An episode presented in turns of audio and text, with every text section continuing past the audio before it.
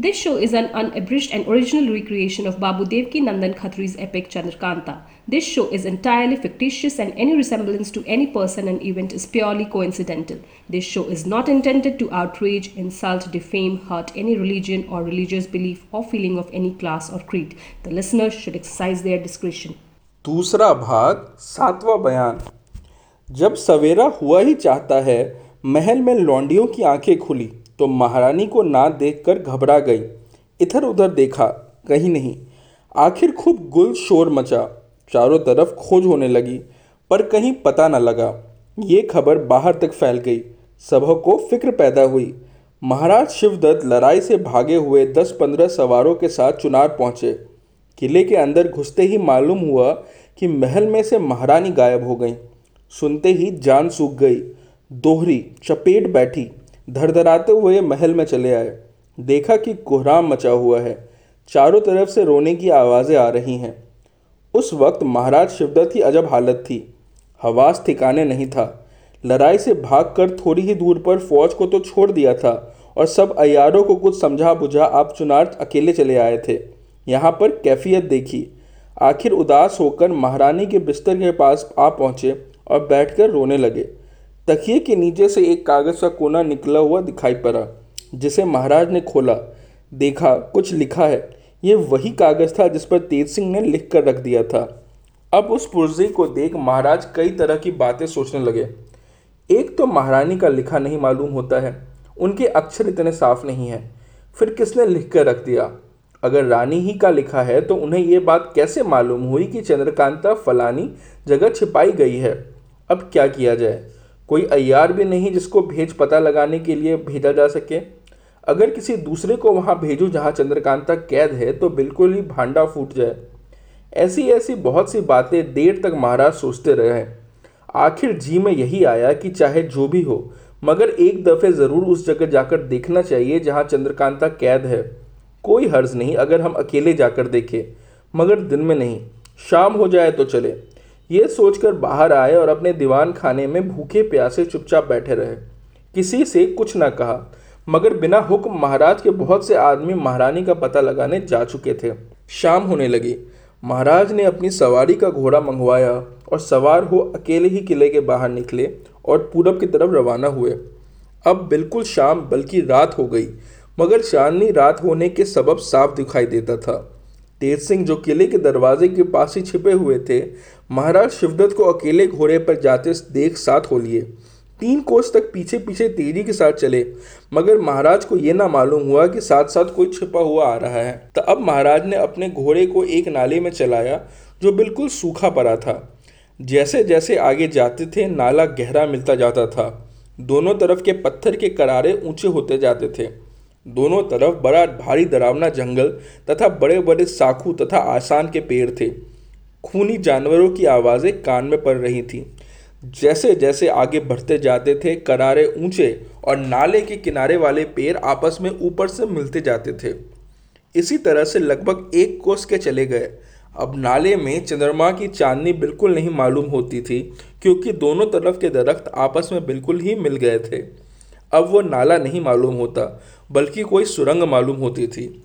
महाराज का घोड़ा पथरीली ज़मीन और अंधेरा होने के सबब धीरे धीरे चलने लगा।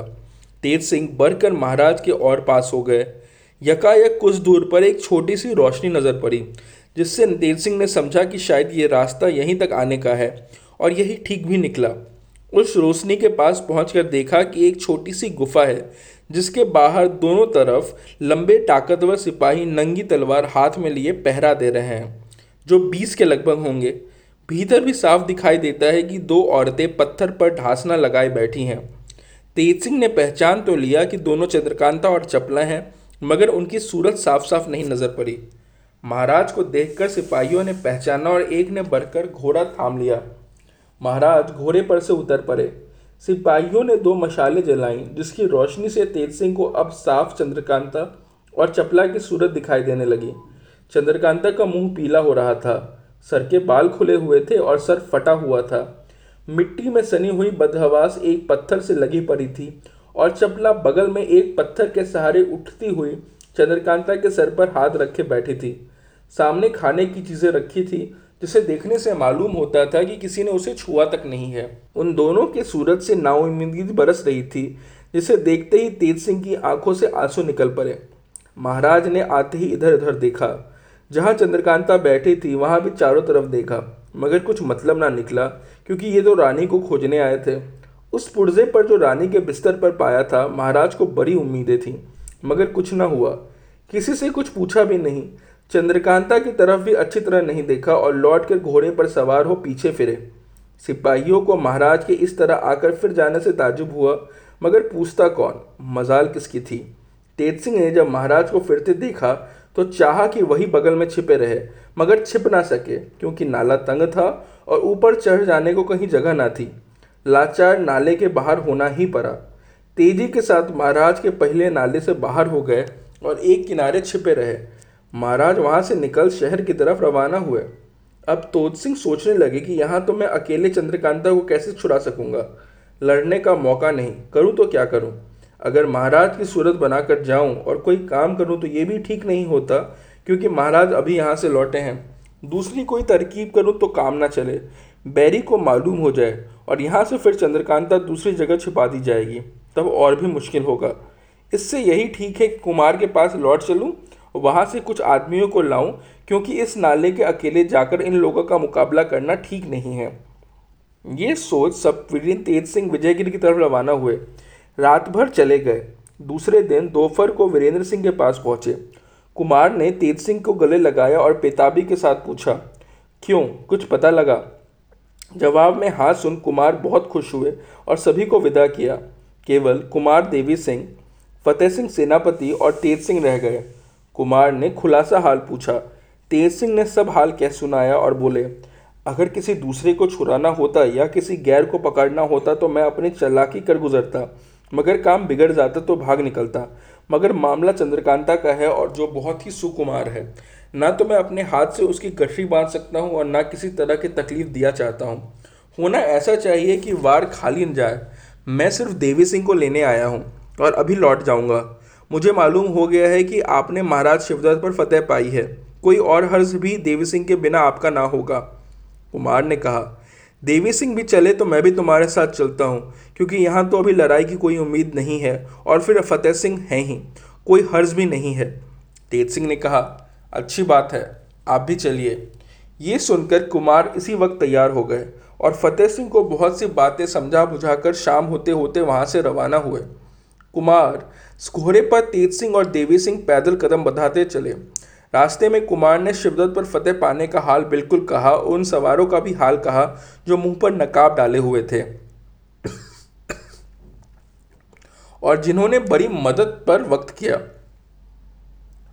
और जिन्होंने बड़ी वक्त पर मदद की, ये हाल सुनकर तेज सिंह भी हैरान हुए। मगर कुछ ख्याल में ना आया कि वे नकाबपोश कौन थे। यही सब सोचते जा रहे थे। रात चांदनी थी। रास्ता साफ़ दिखाई दे रहा था। कुल चार कोस के लगभग गए होंगे कि रास्ते में पंडित बद्रीनाथ अकेले दिखाई पड़े, और उन्होंने कुमार को देखकर सलाम किया। कुमार ने सलाम का जवाब हंसकर दिया। देवी सिंह ने कहा, अजी बद्रीनाथ जी, क्या आप उस डरपोक गीदर दगाबाज और चोर के संग किए हैं? हमारे दरबार में आइए। देखिए हमारा सरदार क्या शेरदिल और इंसाफ पसंद है। बद्रीनाथ ने कहा, तुम्हारा कहना बहुत ठीक है, और एक दिन ऐसा ही होगा। मगर जब तक महाराज शिवदत्त के मामला तय नहीं कर लेता, मैं कब आपके साथ हो सकता हूँ? और अगर हो भी जाऊँ तो आप लोग कब मुझ पर विश्वास करेंगे? आखिर मैं भी अयार ही हूँ। ये इतना कहकर कुमार को सलाम कर जल्दी दूसरा रास्ता पकड़कर एक घने जंगल में जा नज़रों से गायब हो गए। तेज सिंह ने कुमार से कहा, रास्ते में बद्रीनाथ का मिलना ठीक ना हुआ। अब वो ज़रूर इस बात की खोज में होगा कि हम लोग कहाँ जाते हैं। देवी सिंह ने कहा हाँ इसमें कोई शक नहीं कि ये शगुन खराब हुआ। यह सुनकर करवार का कलेजा धड़कने लगा। बोले, फिर अब क्या किया जाए? तेज सिंह ने कहा, इस वक्त कोई और तरकीब तो नहीं हो सकती। हाँ एक बात है कि हम लोग जंगल का रास्ता छोड़ मैदान मैदान चलें। ऐसा करने से पीछे का आदमी आता हुआ मालूम होगा। कुमार ने कहा अच्छा तुम आगे चलो। अब वे तीनों जंगल छोड़ मैदान में ही लिए। पीछे पीछे देखते जा रहे थे कि कोई आता तो मालूम ना पड़े। रात भर बेखटक चलते गए। जब दिन निकला, एक नाले के किनारे तीनों आदमी ने बैठ के ज़रूरी कामों से छुट्टी पा स्नान संध्या किया और फिर रवाना हुए। पहर दिन चढ़ते चढ़ते एक बड़े जंगल में ये लोग पहुँचे, जहाँ से वो नाला, जिसमें चंद्रकांता और चपला थी, दो कोस बाकी था। तेज सिंह ने कहा, दिन इसी जंगल में बिताया चाहिए, शाम हो जाए तो यहाँ से चले, क्योंकि काम रात में ही हो जाना ठीक होगा। ये कह एक बहुत बड़ी सलाई के पेड़ तले डेरा जमाया। कुमार के वास्ते जीन पोष बिछा दिया। घोड़े की खोल कर लंबी रस्सी बाँध कर एक पेड़ से बाँध चढ़ने के लिए छोड़ दिया गया। दिन भर बातचीत और तरकीब सोचने में गुजर गई। सूरज अस्त होने पर ये लोग वहाँ से रवाना हुए। थोड़ी ही देर में उस नाले के पास जा पहुँचे। पहले दूर ही खड़े होकर चारों तरफ़ निगाह दौड़ा कर देखा। जब किसी की आहट ना मिली तो नाले में घुसे। कुमार इस नाले को देखकर बहुत हैरान हुए और बोले अच्छा भयानक नाला है। धीरे धीरे आगे बढ़े। जब नाले के आखिर में पहुँचे, वहाँ पहले दिन तेज सिंह ने चिराग जलते देखा था तो वहाँ अंधेरा पाया। तेज सिंह का माथा ठनका कि ये क्या मामला है? आखिर उस कोठरी के दरवाजे पर पहुँचे जिसमें कुमारी और चपला थी। देखा तो कई आदमी ज़मीन पर पड़े हैं। अब तो तेज सिंह ने अपने बटुए में से सामान निकाल रोशनी की, जिसे साफ़ मालूम हुआ कि जितने पहरे वाले पहले दिन दिखे थे, सब जख्मी होकर मरे पड़े हैं। अंदर घुसे, कुमारी और चपला का पता नहीं। हाँ दोनों के गहने सब टूटे फूटे पड़े थे और चारों तरफ़ खून जमा हुआ था। कुमार से रहा ना गया। एकदम हाई करके गिर पड़े और आँसू बहाने लगे। तेज सिंह समझाने लगे कि आप इतना बेताब क्यों हो गए? जिस ईश्वर ने हमें यहाँ तक पहुँचाया है, वो फिर हमें उसी जगह पहुँचाएगा जहाँ कुमारी है। कुमार ने कहा, भाई, अब मैं चंद्रकांता से मिलने से नाउम्मीद हो गया हूँ। ज़रूर वो परलोक सुधर गई होगी। तेज सिंह ने कहा, कभी नहीं। अगर ऐसा होता तो इन्हीं लोगों में से वो भी परी होती। देवी सिंह ने कहा, कभी बद्रीनाथ की चलाकी तो नहीं भाई? उन्होंने जवाब दिया ये बात मेरे जी में नहीं बैठती। भला अगर हम ये समझ लेंगे कि ये बद्रीनाथ की चलाकी हुई है तो इन प्यादों को मारने वाला कौन था? अजब मामला है, कुछ समझ में नहीं आता। खैर, कोई हर्ज नहीं, वो भी मालूम हो जाएगा। अब यहाँ से जल्दी चलना चाहिए। कुंवर वीरेंद्र सिंह की हक इस, ऐसी हालत थी, उसका ना कहना ही ठीक है। बहुत समझा बुझाकर वहाँ से कुमार को उठाया और नाले के बाहर लाए। देवी सिंह ने कहा भला वहाँ से चलो जहाँ तुमने शिवदत्त और रानी की रानी को रखा है। तेज सिंह ने कहा, चलो। तीनों वहाँ गए। देखा कि महारानी कलावती भी वहाँ नहीं है और भी तबीयत परेशान हुई। आधी रात से ज़्यादा जा चुकी थी। तीनों आदमी बैठे सोच रहे थे कि ये क्या मामला हो गया। एकाएक देवी सिंह बोले, गुरुजी, मुझे एक तरकीब सूझी है, जिसको करने से ये पता लग जाएगा कि आखिर ये मामला क्या है। आप ठहरिए, इसी जगह पे आराम कीजिए। मैं पता लगाता हूँ। अगर बन पड़ेगा तो ठीक पता लगाने का सबूत भी लेते आऊँगा। तेज सिंह ने कहा, जाओ तुम ही कोई तारीफ़ का काम करो। हम दोनों इसी जंगल में रहेंगे। देवी सिंह एक देहाती पंडित की सूरत बनाकर वहाँ से रवाना हुए। वहाँ से चुनार करीब ही था। थोड़ी देर में आ पहुँचे। दूर से देखा एक सिपाही टहलता हुआ पहरा दे रहा है। एक शीशी हाथ में लिए, उसके पास गए और एक अशरफी दिखाकर देहाती बोली में बोले, इस अशरफी को आप ले लीजिए और इस इत्र की पहचान कीजिए कि ये किस चीज़ का है। हम देहात के रहने वाले हैं। वहाँ पर एक गंदी गया और उसने ये दीत्र दिखाकर हमसे कहा, अगर इसको पहचान दो तो हम पाँच अशरफी तुमको देंगे। सो हम देहाती आदमी क्या जाने कौन चीज़ का इत्र है? इसलिए रातों रात यहाँ चले आए। परमेश्वर ने आपसे मिला दिया है। आप राज दरबार के रहने वाले ठहरे बहुत इत्र दिखा होगा। इसको पहचान के बता दीजिए तो इसी समय हम लौट के गाँव पहुँचे। सवेरे ही जवाब देने का उस गंदी से वादा किया है। तेज सिंह की बात सुन और पासी की एक दुकान के दरवाजे पर जलते हुए चिराग की रोशनी में अशरफी को देख खुश होकर सिपाही दिल में सोचने लगा कि अजब बेवकूफ़ आदमी से पाला पड़ा है। मुफ़्त की अशरफी मिलती है तो ले लेना चाहिए। जो कुछ मन में आवे बता देंगे। क्या कल मुझसे अशरफी फेरने आएगा? ये सोच अशरफी तो उसने अपने खलीते में रख ली और कहा, ये कौन सी बड़ी बात है? हम बता देते हैं। उस शीशी का मुँह खोलकर सूंघा। बस, फिर क्या था? सूंघते ही ज़मीन पर लेट गया। दीन दुनिया की खबर ना रही। बेहोश होने पर देवी सिंह उस सिपाही की गठरी बाँध तेज सिंह के पास ले आए और कहा यह किले पर पहरा देने वाला है। पहले इससे पूछ लेना चाहिए। अगर काम ना चलेगा तो दूसरी तरकीब की जाएगी यह कर उस आदमी सिपाही को होश में लाए। वो हैरान हो गया कि यकायक यहाँ कैसे आ पहुँचा। देवी सिंह को उसी देहाती पंडित की सूरत में सामने खड़ा देखा दूसरी ओर दो बहादुर और दिखाई दिए। कुछ कहा ही चाहता था कि देवी सिंह ने पूछा, ये बताओ कि तुम्हारी महारानी कहाँ है? बताओ जल्दी। उस सिपाही ने हाथ पैर बंधे रहने पर भी कहा, तुम महारानी को पूछने वाले कौन हो? तुम्हें मतलब? तेज सिंह ने उठकर एक लात मारी और कहा, बताता है कि मतलब पूछता है। अब तो उसने बेउर्ज कहना शुरू कर दिया, महारानी कई दिनों से गायब हैं।